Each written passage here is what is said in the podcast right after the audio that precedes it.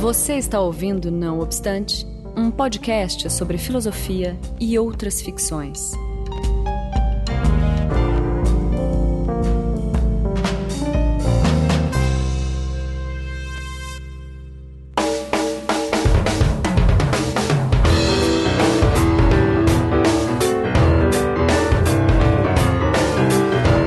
Começando mais um Não Obstante, eu sou Marcos Beccari e estou na companhia de Daniel Portugal. Olá, gente. Que me acompanha hoje para conversar com o professor Marcel Paulucci. Diga oi, Paulucci. Opa, tudo bom, pessoal? Tudo bom, obrigado por ter vindo aí conversar com a gente, Paulucci. É, vou apresentar rapidamente é, o professor, que é meu colega, né? A gente, ele, dá, ele é professor da, do curso de design gráfico na UFPR, onde ele leciona a teoria e história do design gráfico, tá certo? E também algumas questões de linguagem, de semiótica, enfim, as, as disciplinas teóricas, né, Paulo? É isso aí. E ele já participou há muito tempo atrás de um Anticast, é, eu acho que também de um visualmente, né, Paulo? Isso, acho que é Anticast ainda dos dois, Isso. mas ela foi com o Ankara, né? Isso. E hoje a gente vai discutir basicamente, uh, a princípio, sobre desconstrução, design, pós-estruturalismo e o que for aparecendo. O que aparecer. Exatamente. Nessa, nessa conversa. Eu estou bem feliz aqui, me sentindo confortável, porque assim, o Paulo e, e, o, e o Daniel são os caras que eu conheço que mais leem que eu conheço, basicamente. Eles leem muito. Realmente é uma coisa em, em, que eu fico. É, em... E você não, né? Não, eu não. Eu só. eu só finjo que leio. e... Enfim, tratar de um tema também que eu acho interessante, eu já vou explicar quando a gente começar. Uh, a pauta aqui. De recadinhos, eu vou falar rapidamente né, os recados. Seja patrão do Anticast, contribua com. Eu acho que já não é mais Patreon, é PagSeguro. Enfim, entre no site do Anticast e é, entre, é, no link lá tem patrão do Anticast. Isso é importante para a gente manter a qualidade. E é, pagar o Felipe Aires na edição, né? Que faz essa, esse ótimo trabalho aí com Não Obstante Isso e com todos os podcasts aí da casa. Obrigado, uh, Felipe, pelas edições. Isso. No, teve um anterior que teve mudanças ali. Sim. Deixou o negócio tinindo. É, o Felipe é muito enfim, um profissional, né? Aliás, eu, eu lembro, eu não conheço ele pessoalmente, mas lembro do nome dele desde o comecinho do Anticast lá, né? Sim. Não, Felipe... Tá com vocês um tempo. Exatamente, é um cara aí, é, além de todo músico, né? Enfim, ninguém é perfeito, é, mas... mas, é excelente, né? Super competente. Sim, com certeza, é, a edição fica sempre ótima. Exatamente. Então vamos para a pauta.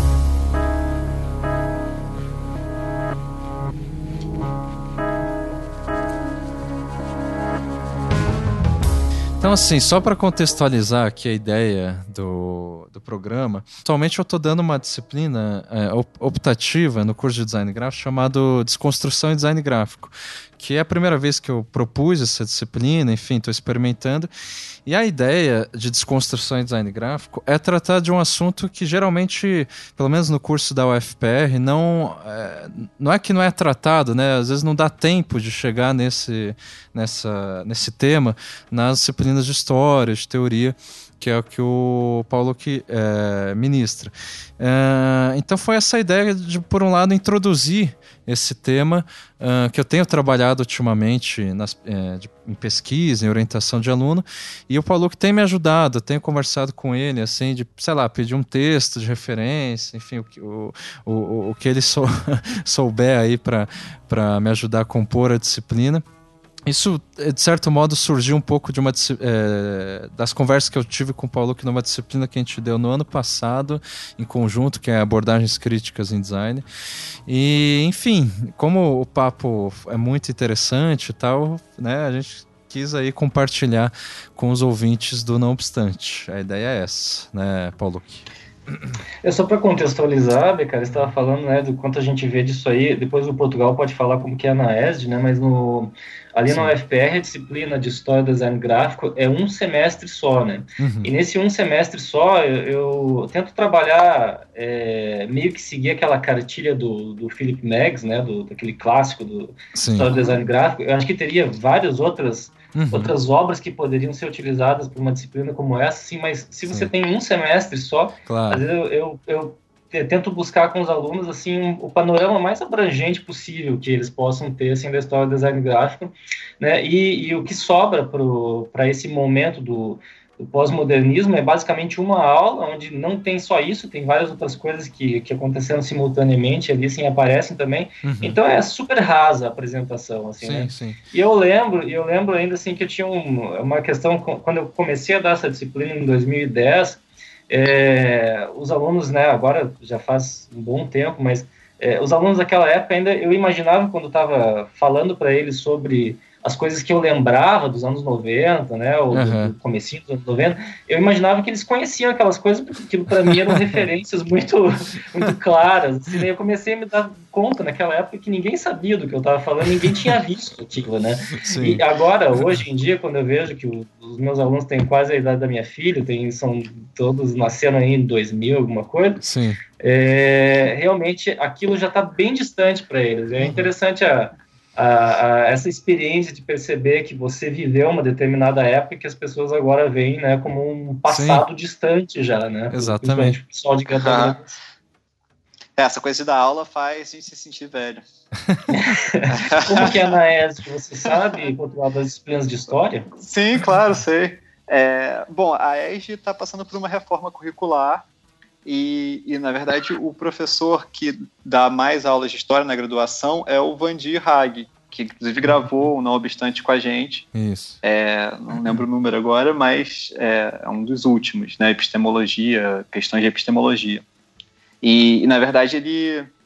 A gente coordena um grupo de estudos juntos.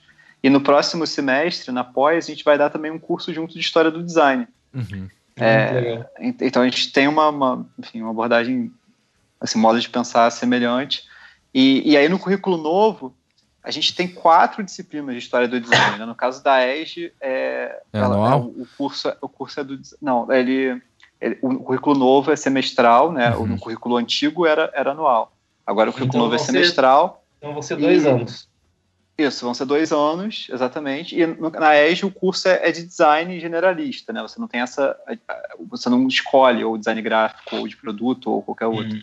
A gente, na verdade, tem um curso de design geral e o curso é dividido em quatro eixos, que são design de produto, design de comunicação, né, o último design gráfico, design de serviço e design de interação. Uhum. E aí, na história do design, é, é, a ideia é contemplar todos esses eixos. Entendi. E, e aí você tem história do design 1, história do design 2, história do design 3 e um história do design no Brasil. Uhum. Uhum. É, enfim, então é, a gente tem um Sim. tempo, né? Começa a ter um tempo para trabalhar isso. No currículo é, antigo tinha um pouco trabalhar. menos. É. É. Aí é. agora a gente vai começar com esse currículo que vai ter mais história. Sim. O que é, o que é bem interessante. É, ali, esse, esse currículo novo, a parte mais teórica, principalmente, mas todas, eu acho, estão é, ficando bem mais interessantes, né? Porque o currículo da ESA é, é, antigo também, né? Tinha um tempo que ele não era atualizado. Sim. Então, com essa reforma, é, tem espaço para coisas que precisavam ser dadas e, e, e ficavam, tudo bem, eram dadas, mas ali na, numa disciplina que o nome nem sempre uhum. era muito adequado.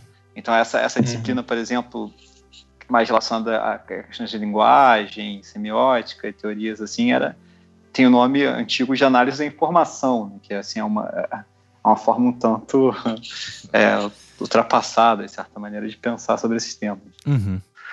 Mas então, é, só puxando o gancho que o Paulo que falou, né, dessa coisa de, dele ter vivido a década de 90, é, eu não posso dizer que eu vivi com clareza, pelo menos. é, mas de fato, assim, é, no design gráfico, existe uma memória que o Paulo que pode falar com mais propriedade, né? De uma espécie de tendência gráfica, o mesmo estilo, né? Uh, pautada nessa ideia de desconstrução. Então, é, de certo modo, assim, eu estou falando de desconstrução é, como uma nostalgia que eu não vivi, mas ao mesmo tempo é, é, interessante porque é, eu acho que chegou no. Na, assim, não vou nem falar do Brasil, vai. É, nos Estados Unidos de uma maneira tardia, porque a desconstrução ela tem lá uma influência da filosofia francesa, né? Seja desde Barthes, é, Foucault, Derrida, e que, de certo modo, é importada inicialmente para os Estados Unidos. Daí o Paulo que pode me ajudar se, ou me corrigir se eu estiver errado.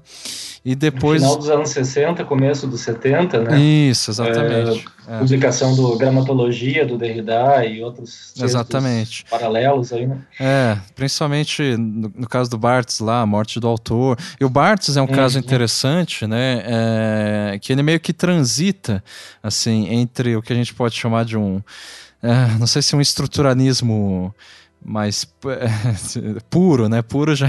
o que, que é puro, né? Puro, é sacanagem. Mas um estruturalismo assim mais próximo do, do Saussure. E, de, e ele depois, assim, principalmente a partir da morte do autor, assume assim é, uma, uma tendência mais pós-estruturalista, indo em direção disso que a gente pode chamar de desconstrução.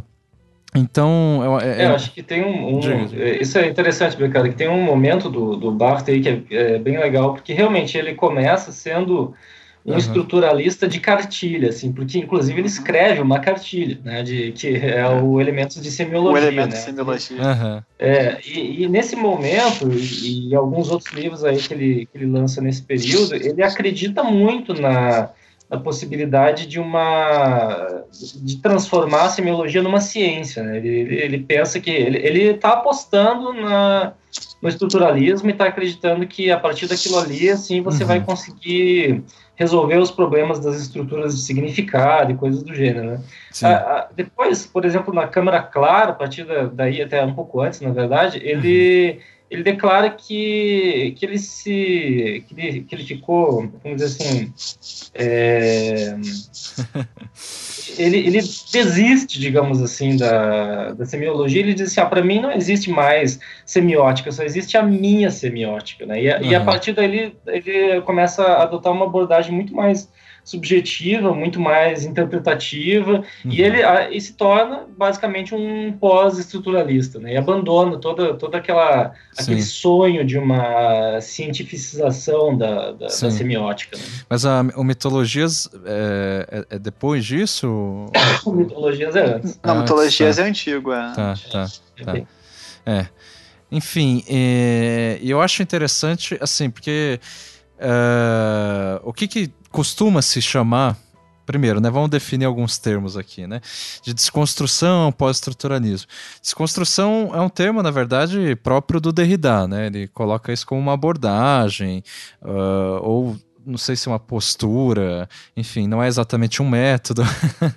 É, enfim, ele tem... diz que não, explicitamente que não é um método. Né? É, exatamente, é como se fosse uma, uma, uma, disposição de leitura e tudo mais. Uh, e o pós-estruturalismo, que é um termo também super discutível e tudo mais, acaba sendo geralmente atribuído a um grupo de filósofos franceses, geralmente assim, o Barthes, o Derrida e o Foucault. Esse Barthes, né, que a gente tentou contextualizar aí, né, não, não o Barthes de sempre, digamos assim. Uhum. Às vezes também o Deleuze entra aí nessa, nesse grupo. Não sei se o Lacan.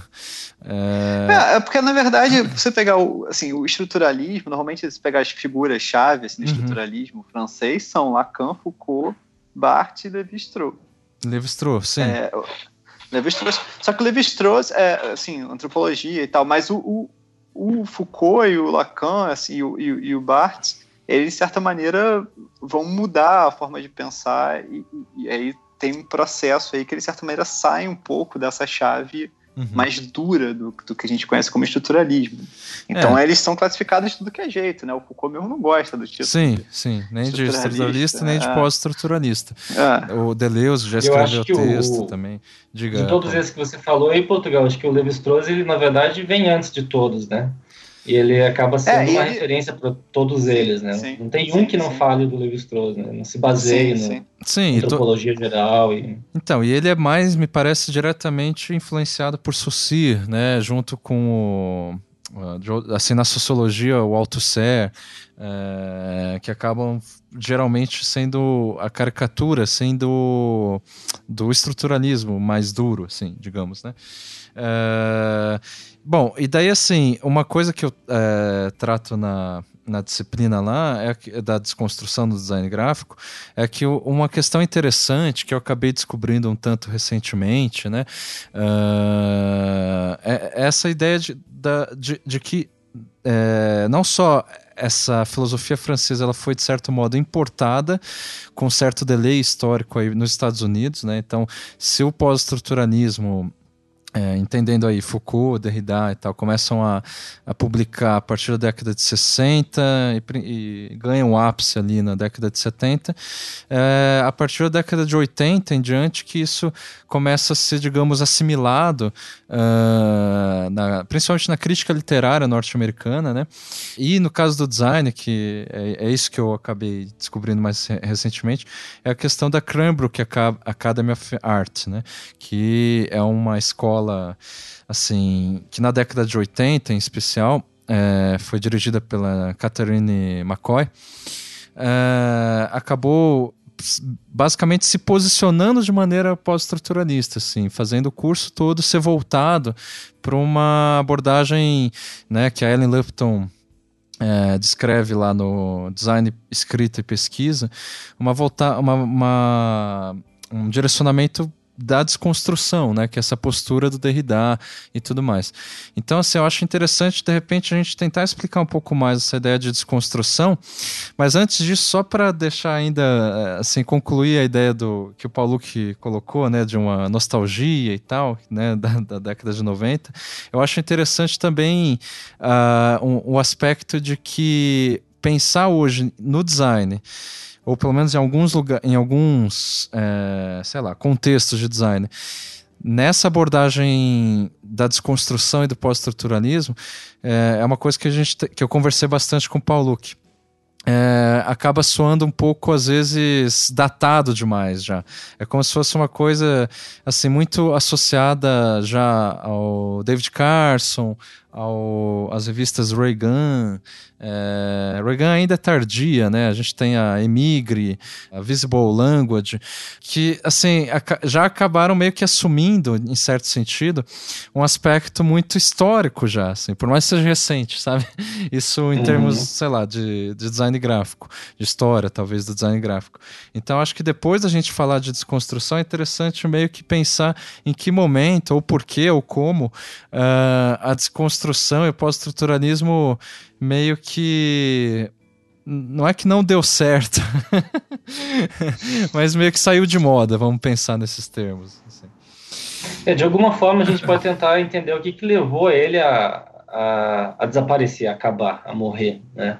Ele tem uma, a gente pode ver desde o do momento em que ele surge, e a, gente poderia até colocar um contexto mais amplo ainda do que o pós-estruturalismo, que seria a gente pensar até em pós-modernismo, né? Pegar Sim. os autores tipo Lyotard uhum. o, e sei, vários outros que Baudrillard, né? Baudrillard, é e, e, e, pensar o que eles estão definindo aí, que momento que é esse, por que, que isso surge nesse momento. Sim. E esse, esse, isso que você colocou é interessante também, como que é, isso parte de uma concepção filosófica literária e, de repente, ele, né, a Visible Language, a Ellen Lupton cita uma, um, uhum. uma edição específica né, da Visible Language, onde é, eles vão abordar assim as digamos assim a, as teorias uhum. atuais naquela época 73 eu acho, não me engano, é, as teorias atuais francesas Sim. e daí eles acabam produzindo né eles acabam digamos fazendo um projeto gráfico é, bastante uhum é, como dá dizer, arriscado, provocativo na época, assim, Sim. onde eles vão, é, a cada página, vão afastando cada vez mais as palavras, as letras, até você chegar no final da edição e o texto é praticamente ilegível, né? Tá, é um, parece um, aqueles caça-palavras, assim. Uhum. E, e, e, daí, na verdade, eles dão uma interpretação visual para o que seria a desconstrução, mas não, é, é, aí a gente poderia discutir se é a mesma coisa. Né? Se a desconstrução do Derrida é a desconstrução no design gráfico ou na arquitetura, ou o uhum. que seja. E às vezes eu tenho a impressão que também não é. Uhum. Né? Mas é, apesar de ela vir dessa influência, assim, né? O que, que o que, que era a desconstrução do Derrida e o que, que se tornou a desconstrução no design gráfico. É, se eu não me engano, Derrida mesmo tinha experimentações gráficas, né? Ele, digamos, gostava disso, assim, né? A ênfase que ele dá no texto, na linguagem textual, uh, em, em, detrimento da linguagem oral, né? E daí ele está meio que uhum. dialogando, invertendo a lógica do Sucir, né? Assim, uhum. ele acaba tentando fazer em, em alguns livros dele, em alguns artigos, essas experimentações gráficas, né? Mas é, essa questão, é, ao mesmo tempo, você tem razão, essa questão é interessante, assim. Eu acho até que o caso do da publicação do livro do na arquitetura, lá como que é o nome? É, Learning from Las Vegas. Learning from Vegas. É. é. Uhum. Você quer comentar desse livro? Que eu acho que tem a ver com esse, isso que você é... que você está comentando, né? É verdade, é bem interessante até porque o, o Learning from Las Vegas do Robert Venturi, né? E uhum. como que é o nome da da mulher dele, que acabou se tornando a mulher dele na época, não era. Uhum. É, deixa eu ver aqui. Denise Scott. Denise Scott. Denise né? Scott Brown. É, Scott é, Brown. É, Denise Scott Brown. É, eles, eles realmente eles, é, eles apresentaram uma teoria completamente nova na arquitetura, né? Nova, assim, não no sentido do que existia, porque justamente eles foram olhar coisas que existiam, que eram populares, que eram é, às vezes improvisadas, ou que, ou que davam mais ênfase à, à comunicação né, do espaço do que ao próprio espaço. Então, era uma abordagem bem diferente dentro da arquitetura, uhum. e era uma abordagem rechaçada pelos arquitetos, considerado tipo o lixo da arquitetura. Né? Sim. E eu, eu acho até que eles não não negam isso, talvez, de certa forma. Não, pelo né? contrário, eles, eles, é, eles se direcionam aos modernistas e tal, assim, né? Por isso que ficou conhecido uhum. como uma abordagem pós-moderna, enfim. Certo. E, e, eles, então eles produzem esse livro, né, é, que é um, é um clássico aí na, na história da arquitetura, mas é, o que eu acho interessante dessa história é que, apesar de eles estarem falando do, do vernacular, né, da, do, do, do elemento da comunicação, do, do da arquitetura como símbolo, como um significado simplesmente apresentado num uhum. espaço. Uhum, uhum. É, eles, é, quando eles vão publicar esse livro pela editora do MIT, uhum. é, quem faz o projeto gráfico desse livro é a Muriel Cooper, que é uma designer bem, é, bem conhecida. Ela, ela tinha uma dentro do MIT, ela tinha uma, uma, um workshop de experimentação gráfica também, uhum. e já ela está no, no, começo da digitalização do design gráfico, ela tem trabalhos interessantes aí, mas ela faz uma proposta visual para o livro, ela é uma designer de livros também, uhum. que é uma proposta totalmente pós-moderna, assim, ela faz, a, a, edição original tem um monte de texto, assim, em cima da, da na capa, o título da, do livro está escondido por trás do texto, tem uma imagem desfocada, tem legenda em cima, na, na capa tem legenda em cima da foto, é uma coisa completamente Sim. inesperada, mas ela é muito condizente com o conteúdo da teoria deles, mas uhum. eles acham, detestam o livro, eles acham assim, que esse livro ficou horrível, assim, eles acharam assim, engraçado porque eles são totalmente conservadores aí né, com relação é, Isso acontece muito, né? design gráfico, é. é. E daí eles, inclusive, eles, eles rechaçam essa edição, o MIT tem que lançar uma, uma é, não, não, não faz mais reedição daquela primeira edição, uhum. e lança uma edição tipo um pocket, bem vagabundo, simplinho, assim, capa é, é, parece aquela história do, do T-Hold, quando ele né, uhum. primeiro é, propõe uma teoria da nova tipografia e depois ele é contra o simétrico, tudo, e depois ele vai trabalhar na Penguin fazendo todas as capas bem simétricas, assim, né, com Sim. fonte, com serif tudo que ele dizia que não era para fazer, depois ele vai e faz. Então ali o Robert Venturi e a Denise Scott Brown fazem exatamente isso. Eles dizem uma coisa, mas na hora de colocar isso no papel, né, colocar isso graficamente, eles não são pós-modernos, digamos, o suficiente. Né? E, a, e a Muriel Cooper, nesse sentido, é bem... Emblemática, bem né? Emblemática, é. Então, eu acho que isso é Mas, Paulo, diga, é, diga, será que não vale, não vale voltar um pouco e, e, de repente a gente falar um pouco sobre o que seria é, desconstrução? Não sei uhum. se claro, vocês podem é, fazer essa apresentação, porque, enfim, eu também não é uma área que eu tenha muito contato, assim, então de repente apresentar o uhum. proposta do Derrida A gente podia, eu acho que fica mais fácil para as pessoas entender é, se a gente meio que fizesse a coisa de trás para frente, porque hoje em dia é, se fala bastante de desconstrução. Sim, né? sim. É um termo que voltou, está em voga, assim, as pessoas falam muito dentro do contexto de teoria de gênero tal, assim, você, uhum. ah, desconstruir tabus, desconstruir é, várias coisas, utiliza muito esse termo no sentido de você... Desnaturalizar, né? É, Exato, sim, mas como sempre no sentido senso comum, assim, né? Meio de Isso. geralzão. É, esse é no, no sentido do, do, senso comum. E eu, eu acho que existe uma ponte aí entre esse uso que se faz no senso comum é, com o que o Derrida está propondo lá atrás. É, que eu acho que uma das, talvez uma das coisas principais, e dá para dizer, como o Beccari já tinha falado ali, a, a desconstrução uhum. nasce com esse livro que se chama Da Gramatologia, né, que é uhum. é uma, uhum como se fosse uma teoria pós-sussuriana, né, pós-estruturalismo, assim, a respeito do que é o, o significado. Sim. Ele está pensando no significado, principalmente o significado de um texto, né, uhum. e, e, ele é, rejeita a autoridade do, do, do, texto, né, ele quer dizer assim, e, bom, a, acho que até a autoridade do autor já tinha sido contestado por outros autores, uhum. mas ele vai dizer assim, não, nem o texto exatamente é, é dono da, da verdade, né, a verdade, não, a verdade é uma coisa sem centro, sem é, como o Barsi fala, assim, né, o texto ele é multifacetado, ele é estrelado. Se você começar a, a, tentar levantar significados de pedaços, de envelopes semânticos do texto, você uhum. começa a, a, a, ver que o texto é construído de uma riqueza de significados, na verdade, né? E você, Sim. Dentro dessa riqueza, que você vai é, cada pessoa que vai ler vai é, encontrando aquilo que interessa para ela e vai construindo o seu entendimento do texto, né? Uhum. O que é também, por um lado, super relativista e é uma das coisas que foram mais criticadas, quer dizer, os, os, os, os pós-estruturalistas foram sempre muito criticados, principalmente nos Estados Unidos, né? justamente por estarem dizendo assim, não, não tem nenhuma verdade, não, não você não vai encontrar nenhuma verdade, Sim. e os caras ficavam loucos com isso também. Assim. é, isso é, coincide um pouco só um detalhe, né, com o, o crescimento ali nos Estados Unidos da filosofia analítica, né?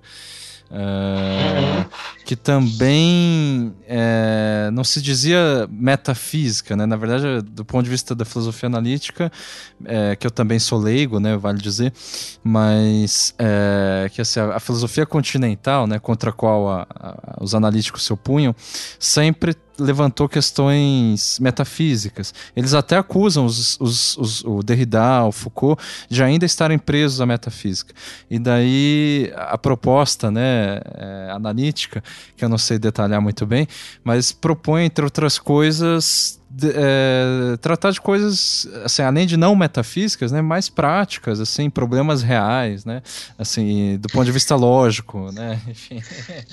É, é acho que assim, é, você tem uma filosofia analítica que claramente está preocupada em, em uhum. analisar né, o, o sentido da, da, do que é dito, ou seja, da tá linguagem, focado na é. linguagem, uhum. entender uhum. como é possível é, fazer né, uma, uma proposição verdadeira ou falsa a partir daí. Mas acho que o que você está, de repente, apontando é o, o, Austin, né, que tem aquele livro é, como quando acho que a tradução em português ficou quando é, não é como né? falar é fazer né? É, é em português porque é, é tá. em inglês é, é, how to do things, things with, words, words. É, e, sim. É, que é e, e ele está propondo essa teoria dos atos de fala né? Que é que aí é, é. Enfim, tá ligado a uma abordagem pragmática da linguagem, é. ou seja, alguma que está pensando no que você faz com a linguagem, não Sim. tanto é, em entender se o sentido daquilo, é, qual é o sentido, e principalmente se é um sentido é, que, que poderia corresponder a alguma realidade. Então, uhum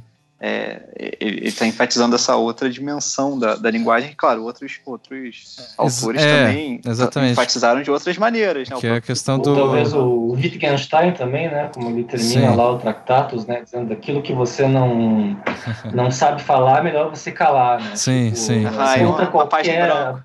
é. é. qualquer, contra qualquer abordagem metafísica, de certa forma, né? Sim, sim. É, mas assim, só para, de repente, é, manter a questão didática, porque a filosofia analítica é outro universo, né? Mas é, é claro que é interessante... Você sim, sim, fui eu, desculpa. mas... É, tem, como o Paulo que estava dizendo, a ideia que hoje a gente já é, se tornou quase senso comum de uma desnaturalização. Assim, a ideia, por exemplo, de que nada é uh, natural, portanto, né, assim como se fosse uma premissa e que tudo pode ser meio que construído, ou tudo, na verdade, é construído, né, assim, seja por, do ponto de vista do discurso, seja do ponto de vista do texto, lá como Barthes diz, seja como uma construção epistêmica, é, do ponto de vista do Derrida, mas como o Paulo que disse, assim, a ideia é que essa ausência de centro, uma ausência de essência, uma ausência de uma verdade, né, é, uma ausência de chão, talvez, uh, em que tudo, na verdade, são significados dispersos, assim. Uh, e daí, assim, eu, eu lembro eu que... acho que isso aí que você está falando, Becari, é tipo, é o antilogocentrismo do Derrida, né? Isso. É justamente que ele vai falar que, que, é. é que a gente está muito pautado nesse conceito de logos, que ele vai meio que associar a ideia de uhum. verdade aí, né? Sim. E nesse sentido, ele, inclusive, não, não, não se opõe front, é, tanto ou totalmente com o Saussure, né? Ele argumenta que Saussure ele contribuiu para revelar o vazio dos valores, né, do, no, no, âmago da linguagem, assim. Então, só que uhum. só que daí ele vai dizer, bom, o problema, digamos assim, do Saussure é que ele se limitava a estudar a linguagem falada, encarando a, a escrita como uma mera, uma mera simplificação representacional da fala, né? Uh, uhum. E daí ele vai dizer que, é, daí ele mira, né, a crítica da gramatologia nessa noção de uma da escrita como uma cópia secundária da fala. E daí ele mira nessas dicotomias epistêmicas, assim, tipo, existe sempre uma cópia inferior, existe sempre um contraponto, tipo, natural e cultural, e, e, e por aí vai. Bom, essa é uma, assim, se um derridiano estiver ouvindo o nosso programa, eu peço desculpas porque é uma. a gente vai falar um monte de besteira. Não, mas isso mesmo que eu expliquei já é ultra, né, assim, super simplificado e, e tudo mais. Né?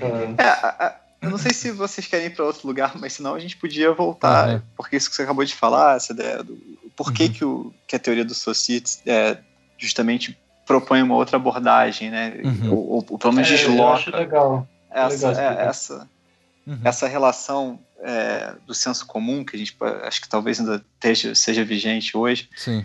que é a relação de, do senso comum, segundo a qual a, a, a fala, né, ou, ou, aquilo que a gente pode fazer com uma palavra, é como se a gente pudesse é, representar, espelhar algo que está no mundo real. Uhum. Assim, filosoficamente, a gente pode separar aqui esquematicamente duas posições que, claro, na filosofia é, contemporânea você não, não vai usar os termos dessa maneira normalmente, mas seria uma posição nominalista e uma realista. Então, a posição realista em relação à linguagem seria aquela justamente que pressupõe que existe uma realidade que já está ordenada de uma certa maneira uhum. e a qual a, a, as palavras então apenas fariam referências. Uhum. De tal maneira que você poderia organizar a, a, fala de tal maneira que ela correspondesse à organização do real. É um como espelho, vai dizer né? Platão, é. É, como vai dizer Platão no Crátilo, né? Uhum. Como se você tivesse que cortar nas juntas do real, né? Ele faz essa analogia com o açougueiro, que fala, ó, açougueiro, tem a, qual é o bom açougueiro? Aquele que tem a faca que fica sempre afiada.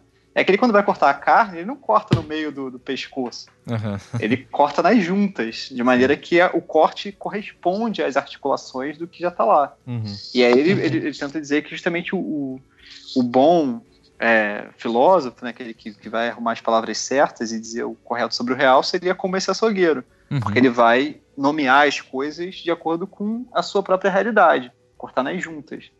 Então, cadeira é cadeira, entendeu? Você não pode chamar de outra coisa porque existe uma, uma verdade daquela categoria, digamos. Enquanto para um nominalista isso não existe. Né? O mundo ele é um, um monte, né? Um, ele é um monte de singularidades, ele é um, uma coisa contínua, um, uma multiplicidade, sei lá, caótica, se você quiser. De modo que a, a, possibilidade de organizar o real, ela vem da própria linguagem. Uhum. Então, é, quando a gente vê uma cadeira nesse sentido, é, a, a, o, que faz a cadeira ser cadeira é a nossa categorização daquela coisa Sim. como cadeira. E não ela Mas mesma. Mas cada né? cadeira, é, cada cadeira não possui uma verdade nela própria, porque se a gente parar para pensar, cada cadeira é diferente da outra. Uhum. Então, o que, que permite chamar essas coisas diferentes todas de cadeira? Uhum. É, não é uma, uma suposta verdade da, das, uhum. de cada cadeira, mas o fato de que a gente está desconsiderando certas singularidades de cada cadeira e considerando outras, aquelas que Sim. se encaixam na categoria. Essa é uma posição bem desenvolvida pelo Nietzsche num texto uhum. da juventude dele que se chama A Verdade e a Mentira no sentido extramoral. Então seria um dos, um dos textos importantes assim, para a gente pensar o que é o nominalismo. E aí o Saussure, é claro, Isso. ele não vai ele é, não vai seguir. Só para localizar é, o ouvinte, é, o, é, Daniel, se eu estou entendendo bem, ele está associando o nominalismo ao Saussure. Isso, sem é. dúvida. O Saussure ele vai assumir uma postura, uma postura nominalista. Uhum. É, que, que, enfim, ele vai, ele vai partir de outras bases, mas ele vai justamente pensar o, o, o signo, né, o, modo como ele vai definir o signo, é como uma associação de significante e significado, mas que ela acontece é, mentalmente, né, que ela é uma coisa mental. E o, o significado, portanto, é, enfim, ele vai, ele vai aparecer, ele vai emergir não de uma a partir de uma suposta é, de um espelhamento do real, mas ele, ele vai aparecer a partir da organização dos próprios significantes. Uhum. Então, por exemplo, se você tem o, o, exemplo que eu sempre dou na aula é um assim, ó, você imagina que a gente está acostumado a, a, a, olhar o mundo pensando nas, nos objetos que já existem, mas se a gente uhum. fosse transportado para um mundo né, que, que só tem objetos que a gente não está acostumado a, a, categorizar, ou que só tem uma categoria, como, sei lá, o mundo do pão de queijo, só tem pão de queijo, uhum. a gente teria que criar novas categorias para lidar com esse mundo, certo? Porque cada pão de queijo é separado, é, é completamente diferente de outro. Sim. Mas a gente chama tudo de pão de queijo. Sim. Então a gente poderia criar infinitas categorias a partir daí. Então eu posso chamar o pão de queijo, sei lá, de tostado, ou. Ou seja, cru, há uma chamar, arbitrariedade. É, em, Isso, é, que liga é. o significado ao significante. Isso, eu posso chamar de, sei lá, de, de, de com casca, sem casca, de uhum, uhum. grande, pequeno. E aí, quando, quando eu crio essas categorias, essas divisões, é como se eu separasse o mundo a partir dessas categorias. Uhum. De modo que um, uma pessoa que dividisse o mundo do, do pão de queijo, entendeu? Entre, sei lá, tostados e branquelos, ela vai ver um mundo diferente, o mundo vai se organizar em coisas diferentes uhum. do que se uma pessoa categorizasse esse mundo como, sei lá, rachados e inteiros, ou grandes e pequenos. Portanto, a ideia é, é que o mundo. Básica que é basicamente a, a, a hipótese do Sapir-Whorf, né? que onde que, que a linguagem na verdade é que constrói o mundo, né? Que você vê. Isso é exatamente essa ideia. Que vem aquela aquela ideia da, dos dos sete nomes ou doze ou dezoito nomes para a neve dos esquimós. Né? Tem várias várias variações dessa Sim. história. Isso, isso, exatamente. É, é, essa história é polêmica. Tem até um livro que é isso, o, The Eskimo Hoax, né? Falando uhum. que isso é mentira, não é? Isso fica esse debate eterno. Mas a gente discutiu um pouco sobre isso também naquele, não obstante, com, sobre epistemologia, né? Só para o ouvinte, se ele quiser. Com o é, Vandir, né? É, foi um, um, debate também. Isso. Mas enfim, então, então é isso. O Saussure está propondo uma teoria segundo a qual a, a a, a, linguagem ela atua como, uhum. como o Paulo que acabou de, de, falar, né? Atua na formação do mundo. Sim. É isso. É acho que é, é, fala. Diga. É interessante contextualizar aí também a, essa questão que você falou. Por que que o Saussure está, é, digamos assim, criticando a a escrita. Uhum. Né? É, porque, na verdade, Sim. quando ele está fundando a, o que é, a gente conhece depois como a linguística moderna, ele está basicamente fundando a linguística ali, uhum. e uhum. ele está, ele tá, ele tá, digamos, o que, que o que, que antecede o Saussure? São estudos de, de gramática comparada, estudos de filologia, todos os estudos que, que, que, digamos assim, se focam na linguagem, se focam nela é, escrita. Uhum. Né? Então, na verdade, ninguém está estudando a linguagem falada, até porque a linguagem falada era difícil de ser capturada, você não tinha como gravar, você sim, não tinha sim. como... É, Registrar, é, né? O alfabeto fonético ainda era precário, então, e, e ele propõe justamente isso, assim, que você, é, que a, digamos assim, a verdade da linguagem, da, da aí seria a verdade da língua, né, no Sucílio, né, uhum. linguagem seria outra coisa, mas é, tá na, na, nessa, não dá nem para dizer que é na sonoridade, porque ele também vai dizer que essa sonoridade é uma coisa também externa, né, mas está na associação entre a, a imagem acústica, como ele diz, né, uhum. e o significado uhum. no cérebro da pessoa. Então, realmente, ele descarta aí, nesse sentido, a, a importância da escrita né, para o estudo da linguística. Né? A linguística deve se ocupar da, da, da, dessa linguagem falada, digamos assim. Sim. É, mas mais até, me parece, isso que você apontou agora, acho que o, o centro aí é justamente a importância da estrutura, né? Mais até do que o fato de ser falado ou escrito, uhum. é, é, o ponto de que seja falando, seja escrevendo, é, é, é essa estrutura, esse sistema de regras que conforma a linguagem, né? Não Sim. adianta ter som, não adianta ter manchas no papel, uhum. se você não tem essa, essa estrutura, né? Essa, esse sistema uhum. de regras. É esse que é que é que ele vai chamar de, de língua, justamente, né? Oposição à linguagem, uhum. que, que significa, é, tem, tem um sentido mais geral, né? A ah, linguagem é, é, é toda... É, é, é, o fenômeno, né? É o fenômeno. É, todos os fenômenos relacionados, e aí dentro disso você tem a língua, né? Que é o sistema, e você tem a fala, que é justamente o ato. Sim, né, que, que, que mantém viva a base, língua, né? É. Isso. É. é. é. bom, tem um texto meu também numa, na revista lá, Não Obstante, que a gente deixa o link depois sobre Sim. a teoria do Saussure. Como jogo de xadrez, né? E que eu acho interessante nesse texto que reitera o aspecto de que esse sistema que o Daniel está falando, que é a língua, ele, ele é, apesar de ser de certo modo imposto, uh, ele, uh, as regras dele são arbitrárias, como o Daniel tinha explicado antes também. Mas só reiterar que assim não é um sistema que alguém é, ah, sim, sim. É, simplesmente inventa e impõe, é, impõe para todo mundo. Não. Agora, o salto, que geralmente, de uma maneira talvez tentando ser didático, é, entre o Socir aí, muito bem explicado pelo Daniel e, e pelo Paul Luke, e o Derrida e os pós-estruturalistas, isso que a gente está chamando aqui de pós-estruturalista, me parece, daí eu peço ajuda de vocês para para me ajudar a definir isso, que a estrutura perde um pouco de importância nisso. Não que eles deixam de acreditar que há uma estrutura é, da língua uh, é, condicionando de algum modo uh, o, nosso modo de, de viver. Mas eles vão pensar que é algo é, que é, é, mais condicionante ainda, ou mais determinante na atribuição dos significados às, às coisas. É uma coisa como se fosse anterior ou subjacente, ou enfim, que está mais no fundo dessa estrutura que são, daí no, nos termos do, do Derrida, aí, é o que eles chamam de episteme, nos termos do Foucault, o que eles chamam de discurso, é, é, ou formação discursiva, enfim.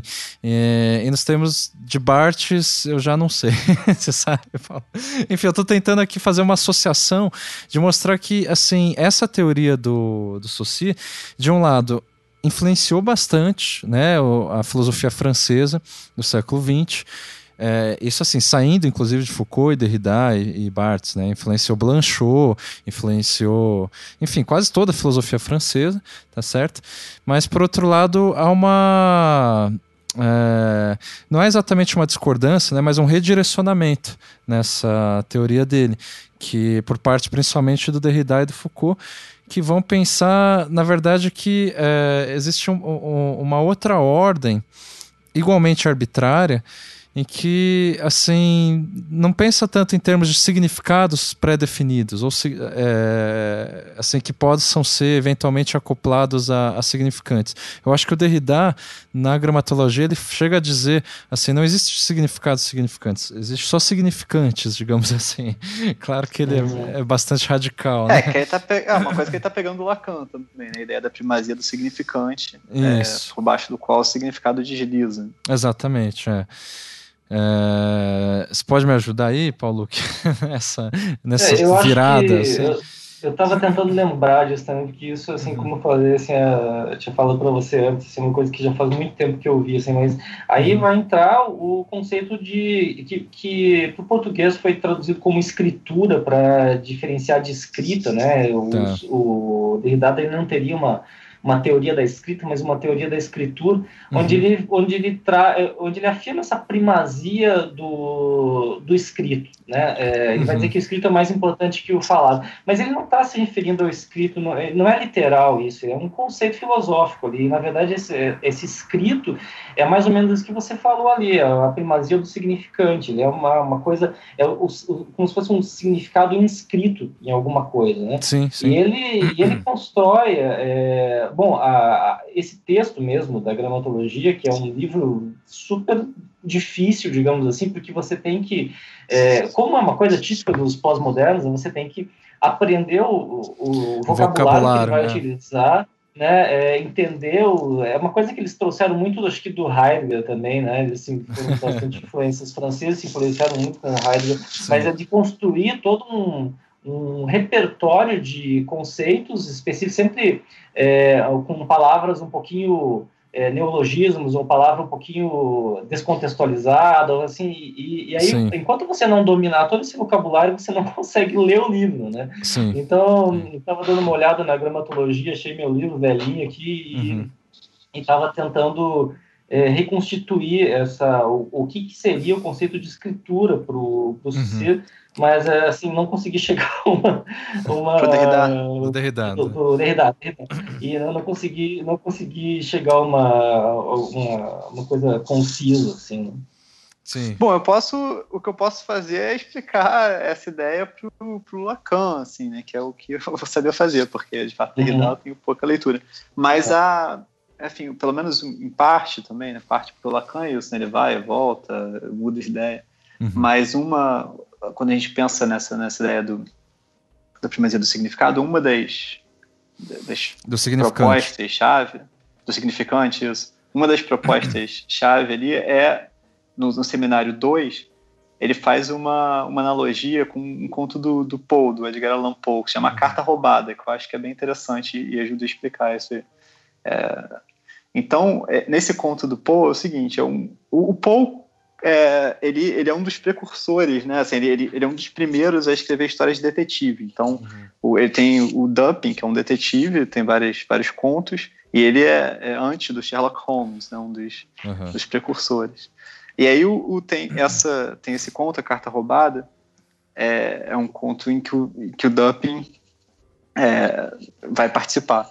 E ele começa, vou contar, não vou lembrar detalhes do conto, mas vou eu vou contar assim, grosso modo, o roteiro, né? Depois alguém lê o conto vai ver que não tem partes aí que eu estou distorcendo, mas a grosso modo é o seguinte: uma, uma, você tem o rei e uma rainha. A rainha, digamos, está lendo uma carta. É que eu estou inventando, é um conto que tem os, os principais pontos que o Lacan vai usar. Né?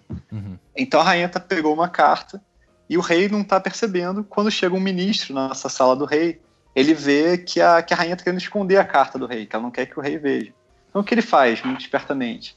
Quando ele vai, ele tira um papel do bolso para dizer que vai ler uma carta para o rei, digamos, uhum. e quando antes dele ir embora, ele coloca a carta em cima da carta que a rainha estava vendo, e quando ele vai embora, ele pega as duas cartas. E é claro que a rainha percebe que ele pegou a carta, certo? Mas ela não pode falar nada, porque se ela falar alguma coisa, o que acontece? O rei vai, vai perceber que ela está criando caso e vai tentar ver ah, o que, que carta é essa aí e vai descobrir a carta. Portanto, ela é obrigada a deixar o cara levar, o ministro levar, mesmo sabendo que ele vai ficar com uma carta que ela não quer que o rei veja.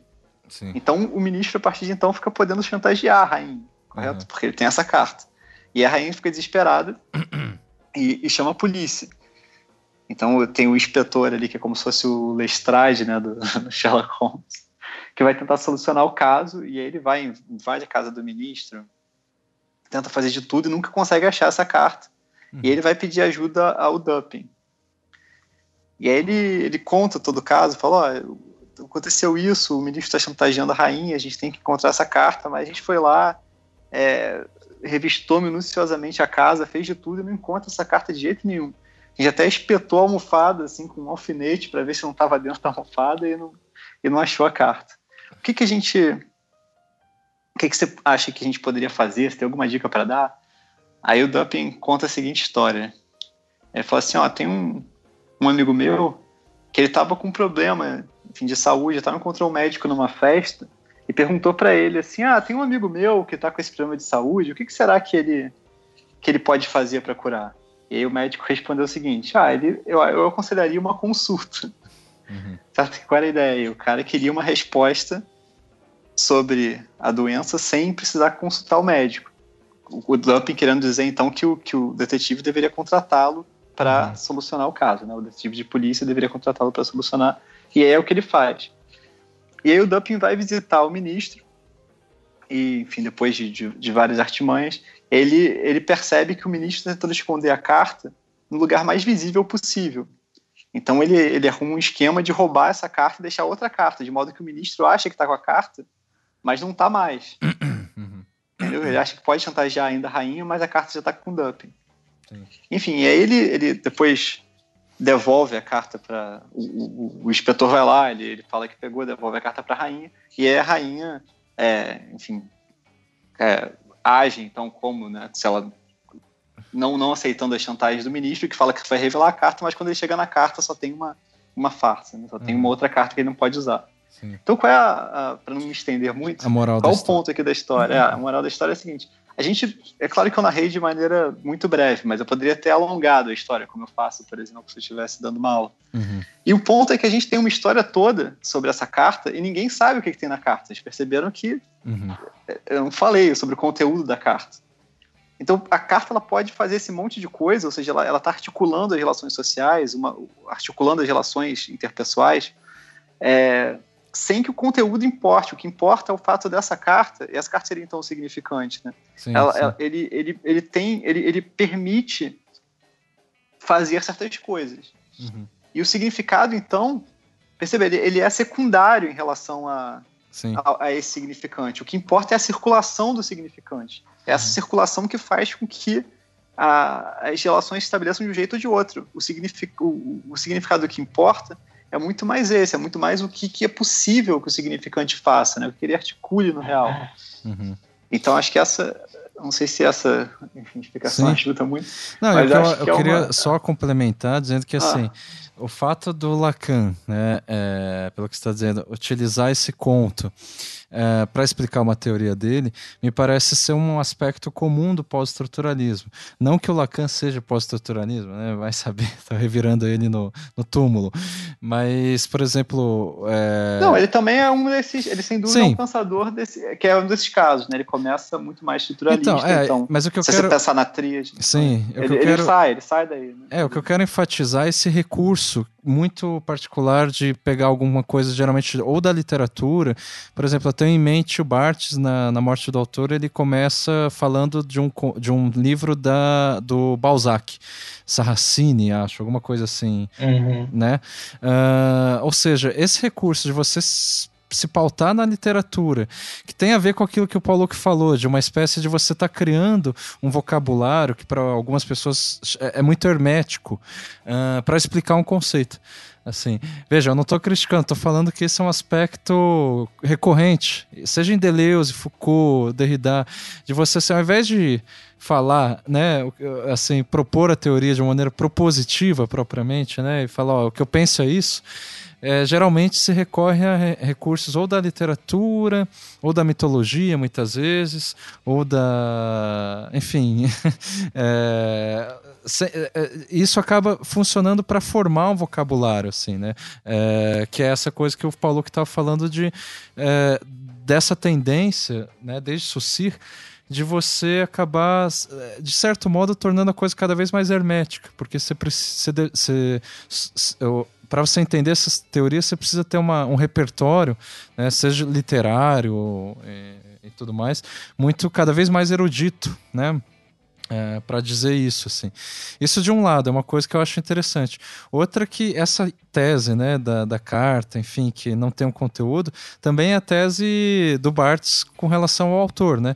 Que o autor não, não é ninguém digamos assim não, não é uma pessoa real etc e tal é só digamos um, um significante propriamente um sinal que no entanto movimenta uma série de ações de relações de uh, posicionamentos, condutas uh, que atravessam a história. Então acho que isso. É, eu acho que. Diga. Essa, desculpa te cortar, cara, mas acho Não, que claro. isso que o Portugal falou é, é, é, exatamente a ideia do Derrida também. Assim, então acho que foi bem, bem legal o exemplo da, da carta roubada, porque para o Derrida também o, o, a, o significado ele relativiza, relativiza, o significado porque ele não ele passa a ser não mais do que um significante em relação com Isso. outros significantes mesmo. Então é realmente é bem por aí mesmo. É. O Foucault fala disso com relação ao sujeito do conhecimento, se eu não me engano, na arqueologia do saber. que ele fala assim, vamos pensar nesse sujeito do conhecimento, né, sujeito da representação, como que ele se dá através da história. Enfim, a, a, o que ele quer dizer é que esse sujeito é construído, na verdade, é, pela história. É né? muitas palavras e as coisas isso também, né? Também, então, é, é essa ideia de que para que exista um sujeito, um eu, ou mesmo um significado de modo geral mais amplo, né, assim, uma, um conceito, uma ideia, um, é, um valor, é preciso que esse mesmo valor, sujeito, identidade, seja representado antes, né? Então você vê que há ecos aí da, do, do, do Saussure, né? Assim, que é, só que de, de fato a diferença consiste nessa primazia do significante. Bom, o ouvinte Bom, deve estar tá gente, doido. se a gente pensasse, se a gente tentasse agora, Becar, acho que a gente conseguiu fazer um, uhum. uma recapitulação histórica, fomos para o estruturalismo, chegamos para pós-estruturalismo. É, agora, se a gente tentasse entender isso com relação ao design gráfico, por exemplo. Sim, né? sim. É, como que isso se reflete naquilo que se chamou é, o movimento des, da desconstrução no design gráfico, ou uhum. o design gráfico pós-moderno em geral, a gente traria outros elementos também, isso, né? É. outras coisas. Mas, mas, se a gente de repente focar mais na, na ideia de desconstrução do design gráfico, uhum. quanto essa desconstrução se parece com isso que a gente é, levantou dentro da área da filosofia e da, da literatura. Pois é. Ah, bora. Sim. Mas eu, é, assim... Esse eu vou lançar a pergunta de volta. você quer, você quer... Não, porque eu, eu acho, essa ideia eu vou já dar meu ponto de vista. que, é, como a maior parte das coisas, enfim, é um ponto de vista super simplista e grosseiro, tá? Justamente tentando levantar, é, é, jogar lenha na fogueira aqui que muitas das assim como várias outras é, questões no design gráfico e no design em geral isso quando é, é, os designers tentam assimilar eles automaticamente de imediato simplificam muito a coisa Uhum. E, e, ou seja, é grosseiro, assim, né? É como, eu acabo alimentando aquele... É estere... preconceituoso. Isso, aquele estereótipo, né? Que os designers não leem e, e, tudo mais. Mas é que, na verdade, tipo, não é, não é fácil, assim, pensar é, nesses termos, assim, de como que você vai traduzir visualmente um conceito que, por sua vez, já faz uso de um vocabulário específico e tudo mais. Não tem como você fazer uma espécie de de Foucault em 30 minutos, assim. Uh, ou Deleuze em 30 minutos. Mas essa, é até interessante uma coisa que você falou, cara, essa própria ideia de você traduzir, o, o David Carson, que é um dos, dos nomes aí Sim. importantes dentro desse, desse design Contexto. desconstruído que a gente está falando, é, ele é um, um, cara que sempre falava é, nas entrevistas que ele, ele achava fundamental que o, que o designer é, lesse todas as matérias que ele ia é, diagramar, digamos assim. Ele uhum. ia fazer uma diagramação da revista, que era Sim. o que ele fazia, e então ele achava muito importante que, que o, o designer lesse para interpretar. Uhum. E daí o que ele fazia era uma, uma expressão do conteúdo daquilo. Então, é, aí tem uma concepção bem clássica do, do, entendimento de que tem um significado específico, sim, que sim. ele vai ser entendido, analisado e, e, de certa forma, explicitado através de uma construção visual. Sim. Né? Não me parece nem um pouco pós-moderno isso, na verdade. Exa né? então, exa então se a gente for depurar, assim, a princípio, numa camada superficial, nessa proposta que você descreveu é como é, é, é o oposto da proposta lá da, ah, da taça de cristal tá certo? Uhum. Que é a ideia de que o design basicamente tem que ser invisível, ou seja, é, sabe aquele, a, a, aquele lema de que se você nota o design é porque é ruim, né? Assim, é mal feito. Essa é, uma, é um discurso ali da, da do Gold, é, enfim, a taça de cristal. É, Beatrice Ward. Tem, Ward, tem um, é. livrinho, tem um livrinho da, da Ana Cláudia uhum. Luchinsky, uhum. que, é, que chama do invisível ao ilegível. Sim. Não sei se você conhece. Conheço, da, da 2AP. Uhum. Um livrinho bem legal, assim, ela faz bem essa passagem que você descreveu Sim. aí. Assim, Sim, ela Mas, entra, é... exato, ela entra um pouco na desconstrução, né? Eu, eu conheço esse livro, é bem legal. É, ela, ela termina ah. na desconstrução, né? E isso, é, isso. É, é um livro, acho que eu imagino até que seja mais ou menos daquela época, assim. Sim. É deve ser do final dos anos 90. Sim, então sim. tá bem, bem discutindo aquilo que estava acontecendo, né? Então, mas, mas é... só, só, só, concluir rapidinho, assim, é, eu, eu, eu tava dizendo que isso é uma camada superficial, assim, digamos. Uhum. tipo, então você tem uma contraposição a, uma, a um discurso moderno. No entanto, como você estava dizendo, é essa ideia de que o, o, o, designer pode, ler, pode chegar ao significado do texto para expressá-lo de alguma forma, é, mesmo que essa forma não seja uma forma única, ou enfim, a mais adequada, isso de fato é uma, ainda é moderno. Enfim. Uhum. Ainda é modernista, né? Isso. Então, Sem dúvida. É, é, nesse sentido que eu acho assim que o, o pós-estruturalismo, de modo geral, ele acabou não sendo ah, vai, a grosso modo, bem interpretado pelo design. Não, mas ele pode, em vez de pensar num, num sentido né, que, que tá no texto, que vai ser, digamos, mais bem é, expresso pelo design, sei lá, você pode pensar simplesmente que o design está dialogando com o texto. Aí seria uma coisa mais é, enfim, pós-moderna, se quiser chamar é, assim, nesse, nesse aspecto. Sim, a interpretação que o designer pode chegar também pode ser pós-moderna nesse sentido, se é, que nem tem um exemplo clássico lá do, do, de, uma, de uma dessas edições da Reagan que tinha uma entrevista que o David Carson considerou que era tão chata que não valia a pena é, basicamente colocar ela né, em, no formato de texto, então ele escolheu como fonte tipográfica para uhum. compor a entrevista aquele como é que é, dingbats, né, assim, só uh -huh. símbolos gráficos, assim, e daí fez a entrevista é, completamente ilegível, né, então Caramba. ele tá, ele tá justamente interpretando, né, agora, qual é essa interpretação? Não é a interpretação, é como se fosse a, a, a carta do... Sim, do, sim, do, sim. Né? Não é o conteúdo dela, na verdade é outra coisa, né? É para que ele serve, como ele pode Isso. ser visto, digamos. É, então, assim, de modo geral, uh, eu acho que assim, uh, o modo como o design gráfico assimilou foi, na verdade, de, é, é, se, se, tivesse que resumir, como uma espécie de postura mais ativa do, por parte do designer em relação a, ao conteúdo do que ele está trabalhando.